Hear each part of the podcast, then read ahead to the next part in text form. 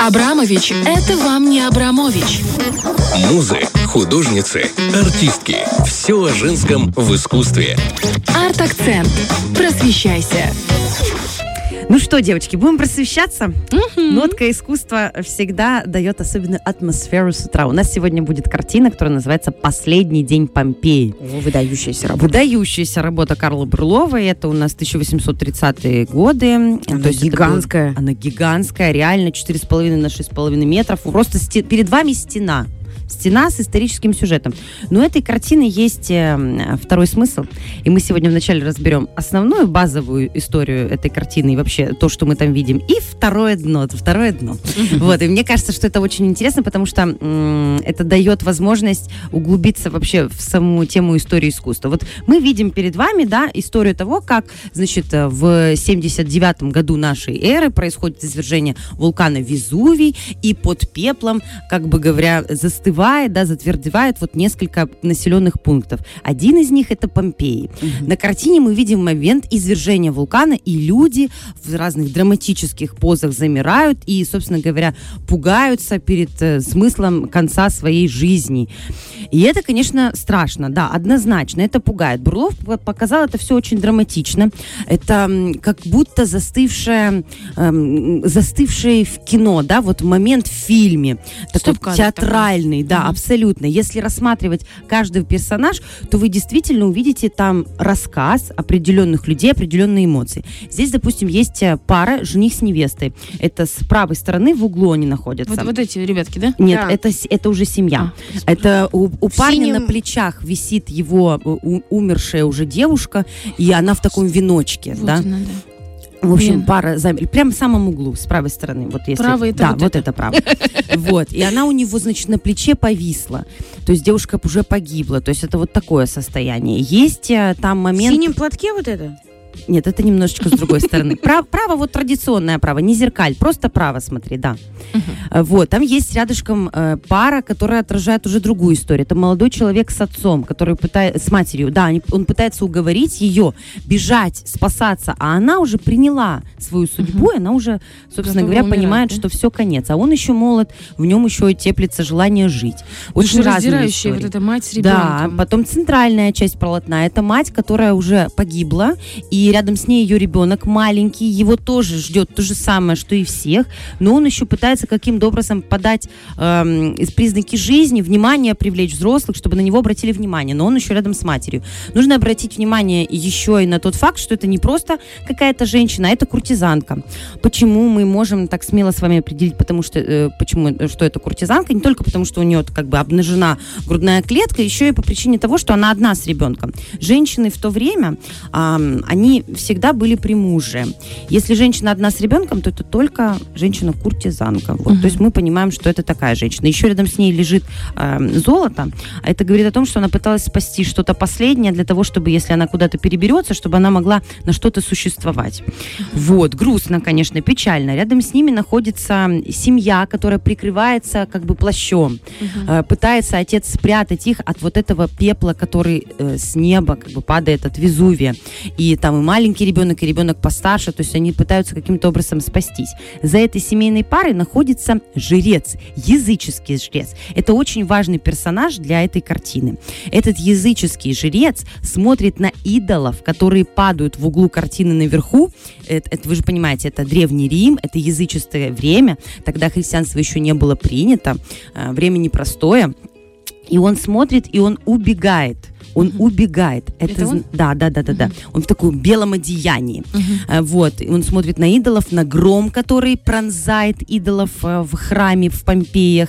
Э, Вот. И если двигаться дальше, то мы увидим скопление множества людей, которые кто-то вбегает в храм, пытается там упрятаться, а кто-то выбегает из храма, понимая, что, собственно говоря, не спасется он и там.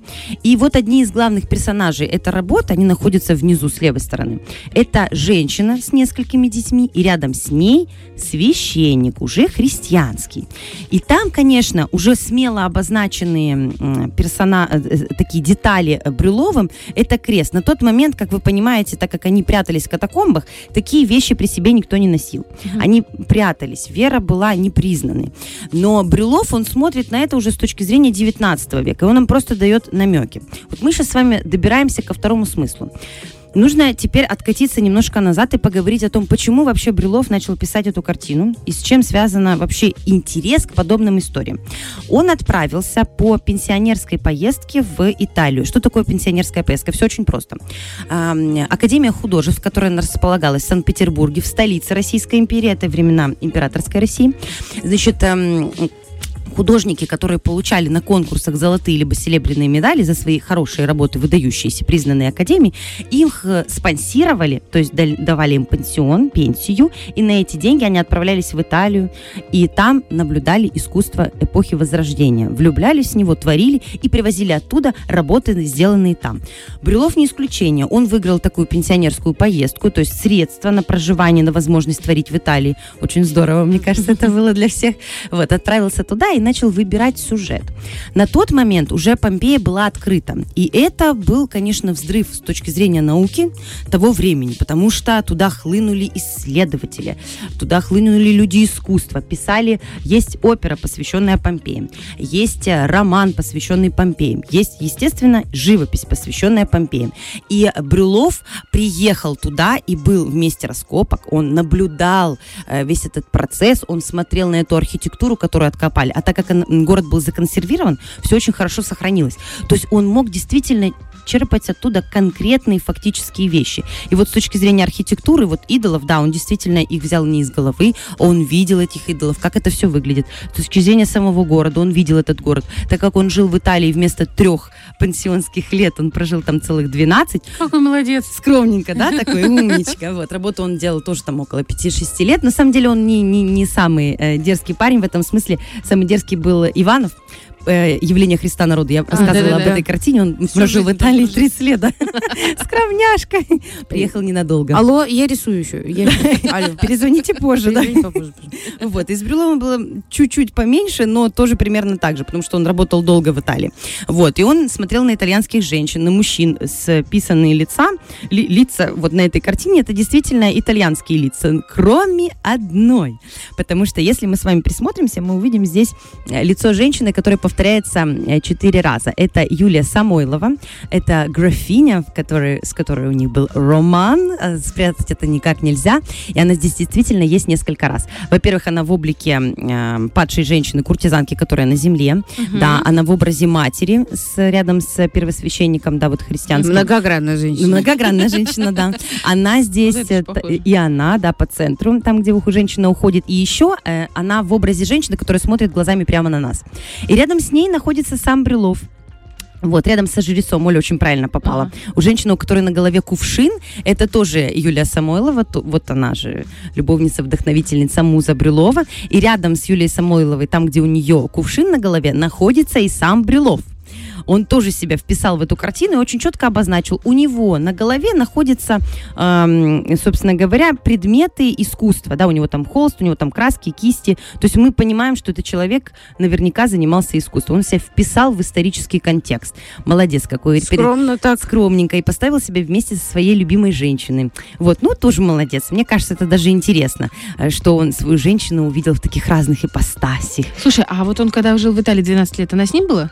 Я думаю, что она могла и к нему приезжать вполне себе. Вот. Они не были официально м, расписаны у них. Он, кстати, таким холст- холостяком остался, А, такой да? свободный мужчина. Но она нет, наверное, у С нее ней там... другая история.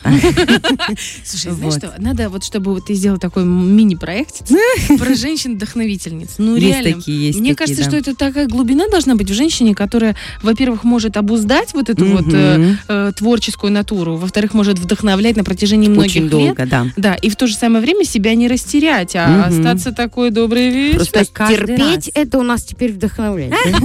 Терпеть равно вдохновлять. Вот это все держаться. они тогда их содержали, понимаешь? Ну, то есть она могла себе, она могла с тем поулыбалась, тот ей подарил колье. Жизнь была другая, конечно, Да, то есть это не как мы пашем, Но пашем, она осталась в истории, понимаешь, Юлию Самойлову, вот она считывается во многих его работах. У него есть э, там э, итальянский полдень, итальянское утро, и казалось бы, вроде бы там какая-то итальянская женщина, но если посмотреть на черты лица, то ты считываешь там именно Самойлова в графиню. То есть мне кажется, это интересно Тут с точки еще зрения повезло. истории. Хоть нарисовали тебя. Ну да, если тебя нарисовал Пикассо, то это явно тебе не комплимент, потому что он умел так э, не украсить женщину. просто, да, да. это точно. То здесь все красиво, как и у Врубеля, у него все женщины, а, которых он любил, две, они были все прекрасны. И вот теперь мы с вами добрались до второго смысла, который очень важно здесь отразить. Помимо того, что это исторически большая работа, монументальная, здесь заложена как бы вот тема любви еще и самого автора, и он себя здесь отразил. Здесь еще и раскрыта история веры, и это очень важно. Потому что э, у нас здесь есть треугольники, в треугольниках расположены все эти группы, а также у нас есть очень важная диагональ. Диагональ, которая идет от падающих идолов, в которых пронзает молния, Мгм. они в одном углу картины, до священника христианского в другом углу картины. И это говорит о том, что это смена вер. Мгм. Да. От язычества мы переходим к христианству.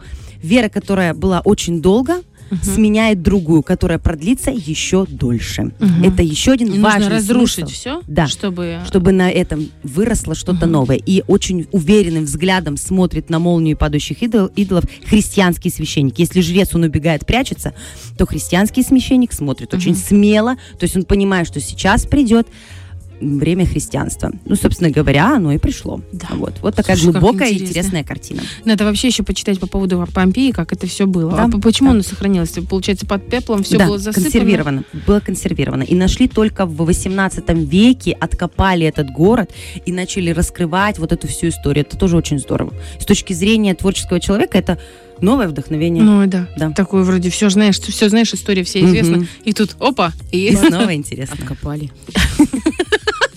Лизу не откопали. Обожаю. Откопались уже. Фреш на первом.